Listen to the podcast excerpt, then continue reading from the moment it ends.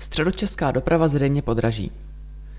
Propad tržeb v hromadné dopravě ve středočeském kraji za loňský rok přesáhne půl miliardy korun. Hlavní důvod spočívá ve snížení počtu cestujících způsobeném protipandemickými opatřeními o zhruba jednu třetinu. Informoval o tom středočeský kraj, který se rozhodl pro stabilizační opatření. Pokud se na nich dohodne s hlavním městem Prahou, která má integrovanou veřejnou dopravu, lze podle kraje na začátku července 2021 očekávat zvýšení cen jízdného.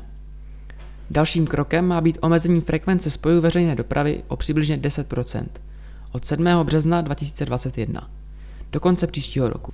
Třetím krokem je úprava technických standardů pražské integrované dopravy, které budou spočívat v prodloužení tolerovaného stáří autobusů tak, aby dopravci nebyli nuceni v letošním a příštím roce pořizovat nová vozidla nad rámec nutné obnovy. Tyto kroky by měly přinést úsporu ve výši 335 až 385 milionů korun, která půjde právě na sanaci ztrát dopravců. Krajský radní pro mobilitu Petr Borecký vysvětlil. V současné době činí ztráty dopravců 10 až 13 milionů korun týdně a rozhodně nemůžeme očekávat, že se situace v dohledné době zlepší.